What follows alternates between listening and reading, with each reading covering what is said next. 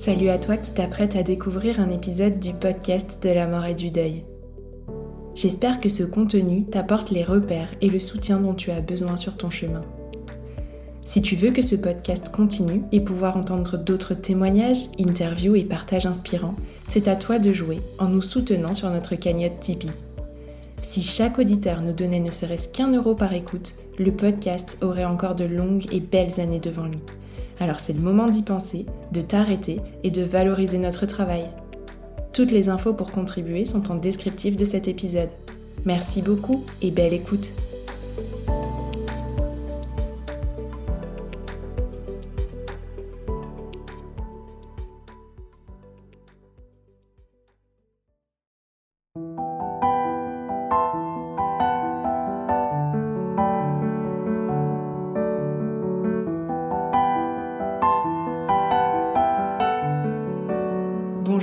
Et tous et bienvenue sur le podcast de la mort et du deuil, le podcast qui offre une bulle de réconfort à tous les endeuillés.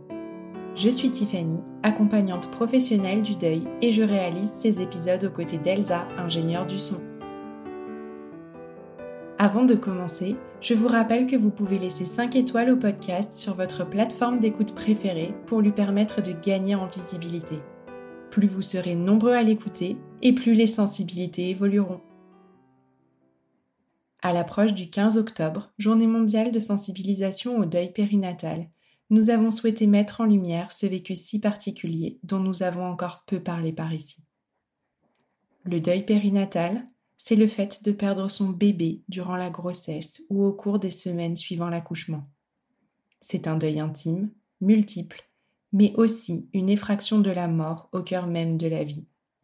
Un deuil encore trop souvent incompris. Cet épisode est la seconde partie de l'épisode partagé la semaine dernière. Si vous ne l'avez pas encore écouté, je vous invite à le faire avant d'entamer cette écoute. Et puis euh, j'ai tellement délégué que j'ai même pas fait attention aux dates.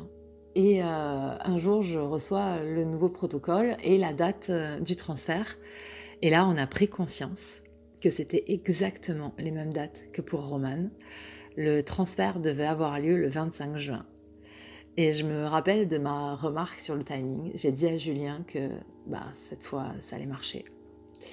Le transfert a fonctionné et neuf mois plus tard, neuf mois d'une grossesse vécue avec un niveau d'angoisse maximal, euh, arrivait mon fils. Il y a des dates très importantes dans le périnatal. C'est les dates qui vont construire le souvenir.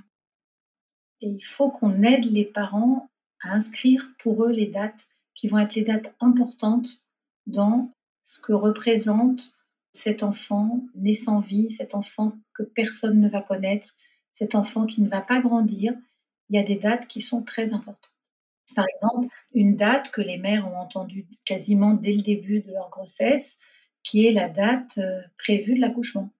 Ça, le psychisme, il l'a entendu, il l'a intégré, et bah, il faut qu'il en fasse quelque chose, puisque cette date-là ne va pas être une date qui va exister, par exemple.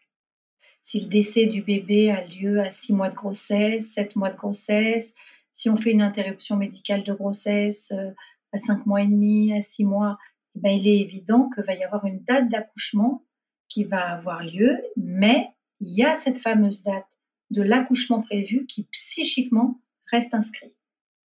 Donc, il faut vraiment mettre les mères en garde que autour de cette date qu'on a entendue, pour lequel on a fantasmé un certain nombre de choses et qui s'est inscrit psychiquement, la date de l'accouchement, c'est une date qui a marqué le psychisme et pour lequel il y aura forcément des conséquences au moment de cette date-là, c'est-à-dire un grand moment de tristesse, par exemple, pour certaines mères, carrément euh, un effondrement proche de l'effondrement qui a eu lieu au moment de l'annonce qui a été faite, enfin, voilà, un ressenti d'effondrement qui fait que euh, cette date-là, il faut faire très attention aux mères endeuillées.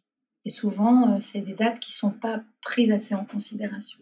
Vous avez commencé à, en aborder euh, certaines, mais est-ce que du coup, selon vous, il y a d'autres difficultés qui sont inhérentes à ce deuil pour les parents endeuillés, pour les mères endeuillées? Ah ben oui, je crois qu'il y a pas mal d'autres difficultés, bien sûr, mais il y a aussi une grande difficulté avec l'entourage. alors, soit dans l'entourage, il y a déjà des gens qui ont vécu un deuil périnatal. Et ça, c'est très aidant au niveau des familles, parce que justement, la personne qui a ce vécu euh, absolument terrible, d'avoir le sentiment que ça n'est arrivé à personne, qu'elle est la seule au monde à porter cette injustice, de rencontrer quelqu'un à qui c'est déjà arrivé dans la famille, c'est un facteur excessivement aidant, en tout cas pour euh, les parents endeuillés. Mais le problème de l'entourage, c'est que l'entourage est souvent soit muet face à ce deuil euh, périnatal, c'est-à-dire ne sait pas trop bien quoi dire, préfère ne rien dire, ne pas déranger. Il y a toute cette précaution comme ça, euh, comme s'il faut marcher à pas feutré, ou essaye d'aider les gens à oublier. Malheureusement, il y a beaucoup de maladresse et cette maladresse, à ce moment-là, on n'est pas apte à l'entendre. On est dans une telle douleur qu'il y a des choses qui nous semblent inconcevables à ce moment-là. Et donc, euh, de s'entendre dire des phrases comme tu en feras un autre, c'est pas quelque chose de concevable. Ça, c'est deux positions toxiques, en tout cas pour les parents endeuillés. C'est deux positions qui sont euh, tout à fait délétères, qui n'aident pas du tout dans le processus euh, de deuil.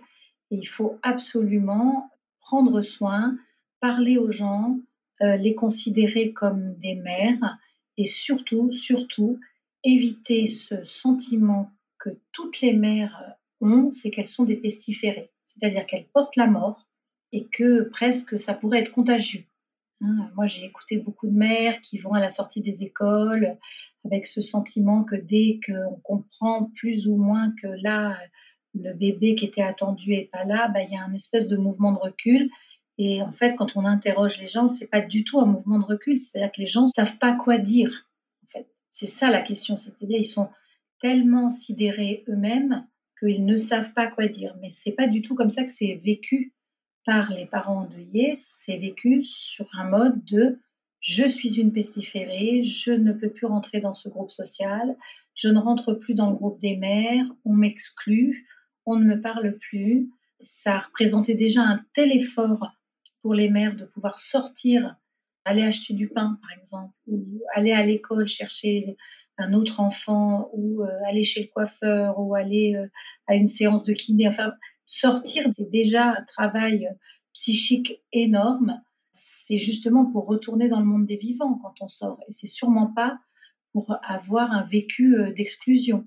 C'est pareil dans les fêtes de famille, quand on annonce que telle cousine est enceinte et tout le monde se réjouit à l'idée que voilà ce bébé va arriver. Quelles précautions on prend pour la mère qui vient de perdre son bébé, qui a le sentiment qu'elle n'est pas du tout euh, entendue dans sa douleur et qui a fait l'effort d'être là à ce repas de famille?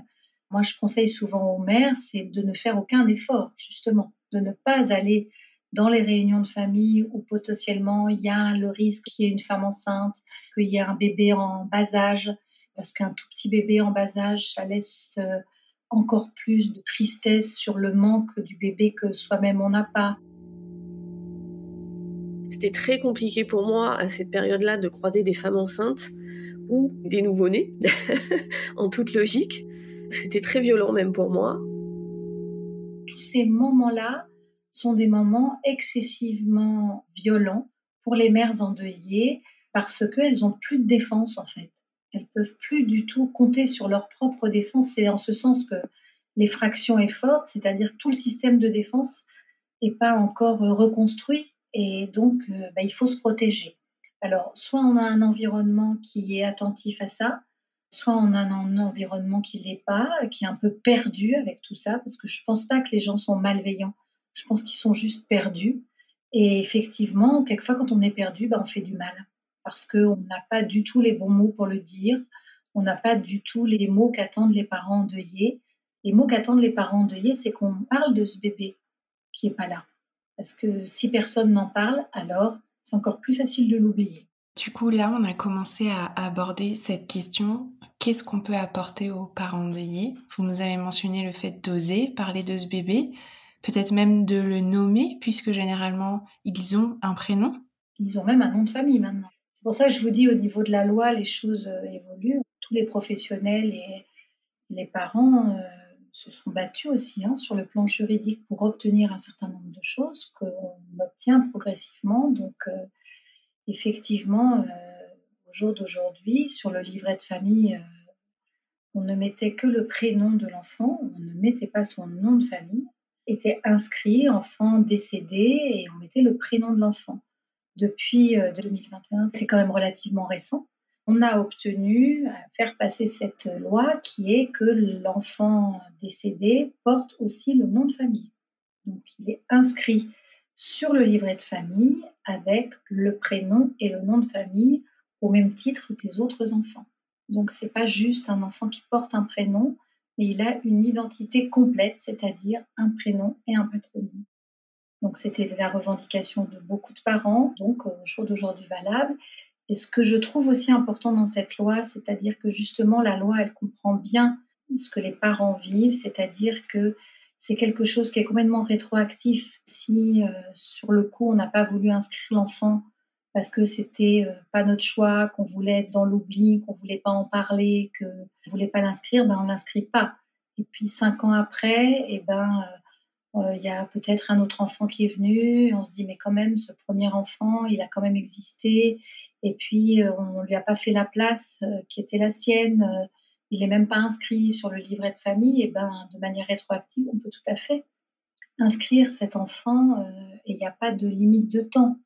Donc euh, voilà, ça fait partie des choses justement où on voit bien que la loi s'adapte à ce que quasiment psychiquement les gens ont besoin. C'est pas évident de décider d'emblée euh, qu'on va l'inscrire, qu'on va lui donner un nom, qu'on va lui donner un prénom, qu'on va parler de lui, que c'est tout un cheminement c'est des feuilles et des feuilles et des feuilles, des mille feuilles du deuil, et il n'y a pas de temporalité. Dans tout ça, ce qui permet de toujours nous permettre d'aider les familles à construire leur histoire et à permettre que les enfants d'après qui viennent justement et leur place singulière ne viennent pas remplacer parce qu'il y a une identité pour chacun des enfants et un travail qui fait qu'on peut accueillir et aider les familles à construire leur vie avec euh, ce traumatisme-là, cette histoire-là, et se relever. Les mères sont courageuses. Hein.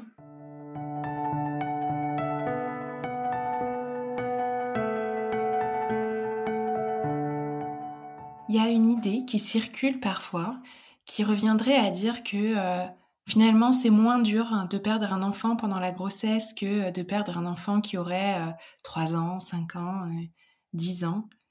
Qu'est-ce qu'on pourrait répondre aux gens qui, qui assènent ce genre de mots ou qui font circuler ce, ce genre d'idées, selon vous? Je trouve ça une idée terrible de penser qu'il y aurait une échelle comme ça de la douleur par rapport aux problématiques de perte d'un enfant D'abord, la perte d'un enfant, ça devrait arriver à personne. C'est pas l'ordre de la vie. C'est pas comme ça que le cycle de la vie est construit et personne ne devrait être confronté à la perte d'un enfant. Pas plus un enfant de 3 ans qu'un enfant de 6 mois, qu'un enfant de 15 ans. Personne ne devrait être confronté à cette perte-là. Perdre un enfant, c'est euh, une situation complètement traumatique parce que qui est un désordre total dans le cycle de la vie. Je ne crois pas du tout qu'on peut comparer euh, des douleurs dans une échelle au niveau de la souffrance. Je vous dis, c'est pas tout à fait la, même problématique de deuil de perdre euh, un adolescent de 15 ans, euh, de perdre un enfant de 3 ans. C'est pas tout à fait la même problématique en ce sens que l'enfant qui a 3 ans, l'enfant qui a 5 ans, l'enfant qui a 15 ans, qui est tombé malade, qui a eu un accident, enfin voilà, il a une histoire et chacun peut parler de cet enfant en fait. On a tous un souvenir quand on se rassemble autour des parents. Chacun a un souvenir avec euh, ce petit enfant qui a grandi, qui avait telle qualité, telle compétence. Euh, et chacun peut raconter une anecdote, euh, quelque chose. Et donc dans la construction du deuil, on est dans une autre forme de construction parce qu'il y a déjà une histoire de narration commune. On se met un peu tous à apporter un, fil à l'histoire euh, d'un enfant qui a déjà eu une histoire dans sa vie. C'est pas du tout la même chose dans le deuil périnatal puisque personne ne l'a connu, personne ne l'a rencontré. Il n'y a que les parents qui peuvent dire quelque chose de cet enfant. Et donc, c'est lourde tâche pour des parents que de lutter contre l'oubli Et puis le dernier point qui paraît important, c'est d'identifier des chances que j'appelle mes petites étoiles sur mon chemin. Des étoiles, c'est d'abord mes 18 ans que j'ai passé avec Tanguy. Ça, c'est une sacrée étoile qui brille toujours dans le ciel. Avec, en même temps que je dis ça, beaucoup de compassion pour les papas, mamans d'enfants qui sont décédés juste dans les premières années, voire premiers jours. Moi, j'ai eu la chance de vivre avec Tanguy ça n'a été que 18 ans. J'aurais aimé tellement plus. Mais ça a été aussi 18 ans, pour autant. Ce qui est encore plus difficile, je crois, c'est quand un, enfant vient après un enfant euh, décédé, tout le monde a cette espèce d'attitude de dire enfin vous allez pouvoir passer à autre chose, vous allez pouvoir oublier euh, et construire euh, avec cet enfant qui est dans la vie. Or, on sait très bien que les mères euh, sont tout à fait euh, capables de parler à un tout petit nourrisson, de pouvoir lui dire euh, qu'en fait, il n'est pas l'aîné, qu'il vient après un autre enfant qui n'est pas là, que la mère, elle est effectivement excessivement réjouie de pouvoir avoir un enfant vivant dans les bras, de pouvoir sortir de la maternité avec un bébé dans les bras et pas avec un cercueil, mais que en fait, l'enfant qui était là avant il a tout autant euh, sa place que celui-là et que toute leur vie, ils vont se construire avec l'existence de ces enfants, avec un symbole. Alors après, c'est comment on va trouver quelque chose de plus symbolique pour cet enfant, euh, comment on va le représenter, comment les choses vont se construire dans le temps, comment ben, on va aider euh, la famille à ne jamais oublier. À la fin de la soirée, mon beau-frère et l'une de mes sœurs nous ont offert une lanterne en forme de cœur et ils ont proposé qu'on écrive tous des petits mots dessus.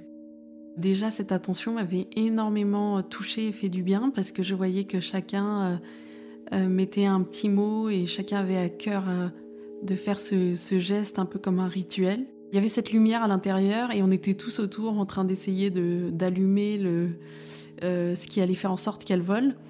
Et en fait, on n'a jamais réussi, mais juste le fait d'être ensemble, tous, et en, en, entourant cette lanterne en forme de cœur, et ben, ça nous a fait vraiment beaucoup de bien. Et ça m'a montré à travers tout ça qu'il avait toujours sa place dans la famille.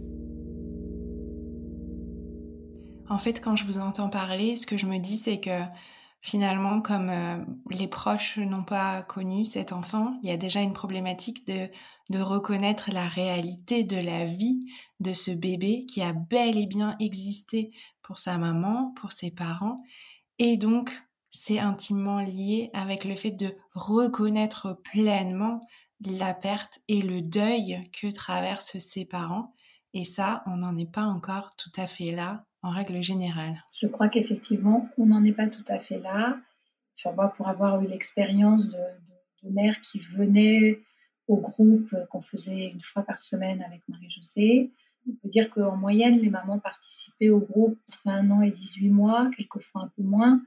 Quelquefois, elles venaient euh, enceintes de l'enfant d'après continuer à participer au groupe pour certaines.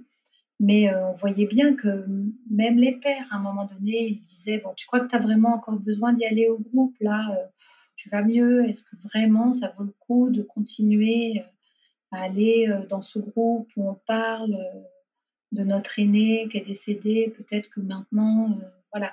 On sent bien qu'il y a un moment où tout le monde essaye de dire Bon, voilà, c'est pas la peine de. Et en tout cas, ce que je garde moi comme trace, c'est que les mères qui, longtemps après, euh, pouvaient euh, en parler de cette question-là, disaient qu'en fait, le groupe, ça représentait une petite bulle qui, une fois par semaine, leur permettait d'être en lien complètement avec leur bébé décédé. Qu'elles estimaient qu'une heure par semaine, c'était pas énorme quand même, d'avoir ce temps, un peu un temps de recueillement, un peu un temps de pensée, un peu un temps où on reparlait un petit peu euh, de toute l'histoire de cet enfant.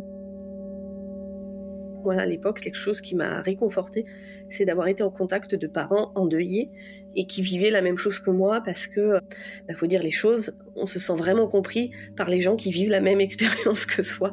Il y a voilà un discours, un langage des mots qui sont euh, toujours plus adaptés.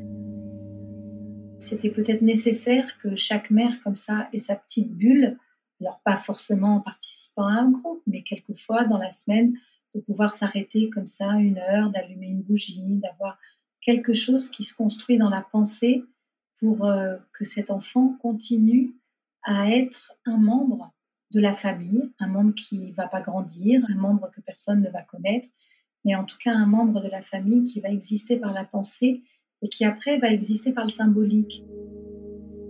J'ai constitué une petite boîte à souvenirs, par exemple, parce que forcément, on avait préparé l'arrivée de ce bébé. Donc ça, c'est un genre de petit rituel qui me permettait de faire du lien, d'honorer, on va dire, la mémoire de ma petite fille. Il y a des parents qui plantent un arbre. Sur le plan symbolique, chaque famille va trouver éventuellement quelque chose. Qu'on a planté un arbre dans le jardin des grands-parents? On demande comment supporte l'arbre, est-ce qu'il a supporté des chaleurs, est-ce qu'on l'a bien arrosé, des tas de choses qui montrent que le, symbole vient au service de la pensée pour permettre que la narration soit toujours là.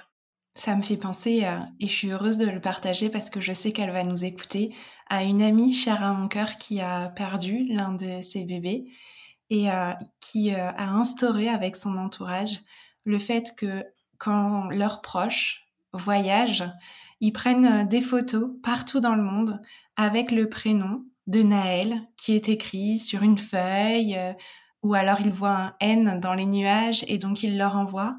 Et c'est l'un des plus beaux cadeaux qu'elle euh, puisse recevoir de son entourage, c'est que finalement tout le monde lui fait faire le tour du monde à ce petit Naël, même sans l'avoir connu, et tout le monde fait vivre son souvenir. Donc voilà, je rebondis sur ce que vous disiez parce que je crois qu'on peut y arriver aussi et que, cette histoire en est peut-être un bel exemple. En fait, chacun de ces messages, c'est un peu comme si on me disait on n'oublie pas, on est là et on peut en parler. Et ça, c'était vraiment important pour moi parce que j'avais la sensation que certaines personnes oubliaient ce qui s'était passé et oubliaient même mon fils.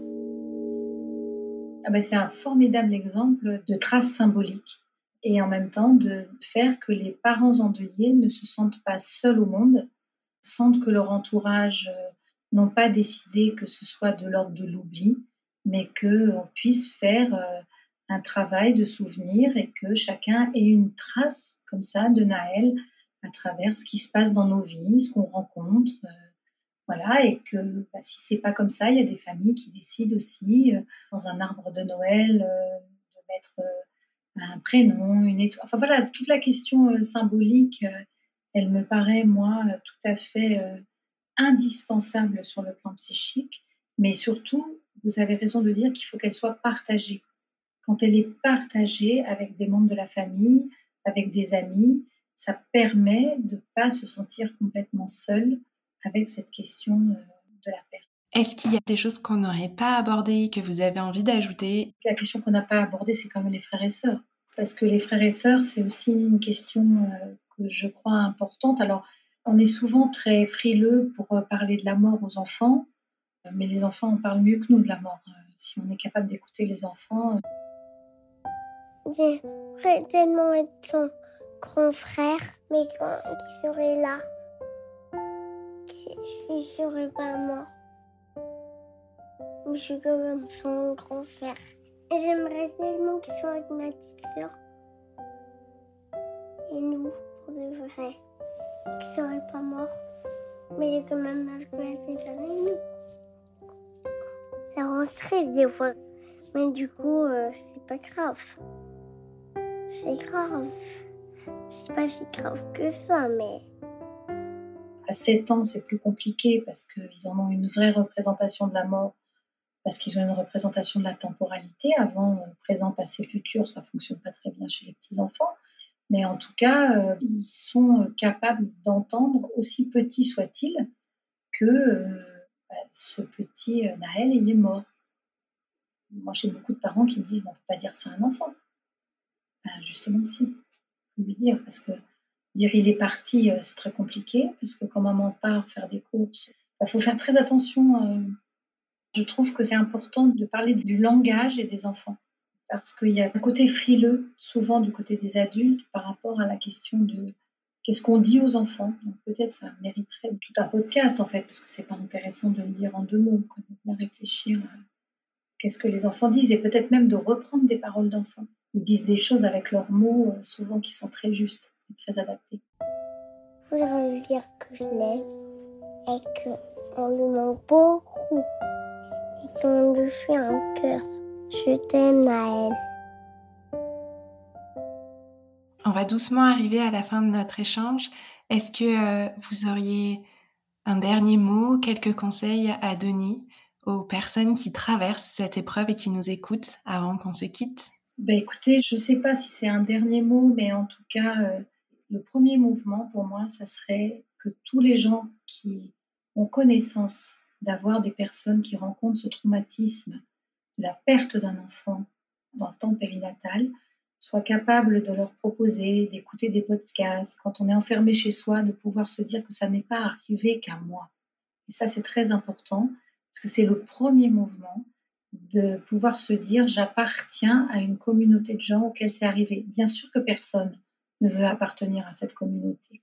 Personne ne souhaite entrer dans cette famille euh, des parents endeuillés, mais effectivement, il faut aider les gens à rencontrer d'autres personnes qui ont subi ce traumatisme-là, se rendre compte qu'on n'est pas seul, se rendre compte qu'il y a des tas d'accompagnements qui sont possibles, des accompagnements individuels, des accompagnements avec des groupes, des associations qui vraiment s'occupent du deuil périnatal. Je suis pas sûre que les personnes endeuillées soient capables de trouver les bonnes ressources au moment où ils sont dans cette question du deuil. Et je crois que justement, on a la chance au jour d'aujourd'hui de, pouvoir trouver des choses sur Internet ou de pouvoir être seul chez soi et de chercher un peu. Et je suis, moi, très, euh, très, très ravie de ce que j'entends dans les podcasts parce que je crois que ça permet un premier échange de se dire, c'est arrivé à d'autres personnes, on n'est pas seul, il y a des choses sur le plan juridique, il y a des accompagnements sur le plan psychologique, il y a des femmes et des mères auxquelles on peut se confier. Alors, je suis un peu désolée parce que j'ai le sentiment effectivement d'avoir beaucoup parlé des mères, peu des pères. Je crois que c'est aussi en lien avec euh, le travail que je fais et que j'ai fait, de parler du deuil périnatal et des pères, parce que je crois que ça mérite tout un, temps de réflexion sur euh, comment accompagner les pères, et c'est un travail un peu spécifique aussi, il me semble. Merci Isabelle. Merci à vous. J'espère que plein de mamans pourront continuer à écouter ce que vous leur proposez, écouter pour se sentir moins seul et avoir euh, bah, comme un entourage protecteur et bienveillant.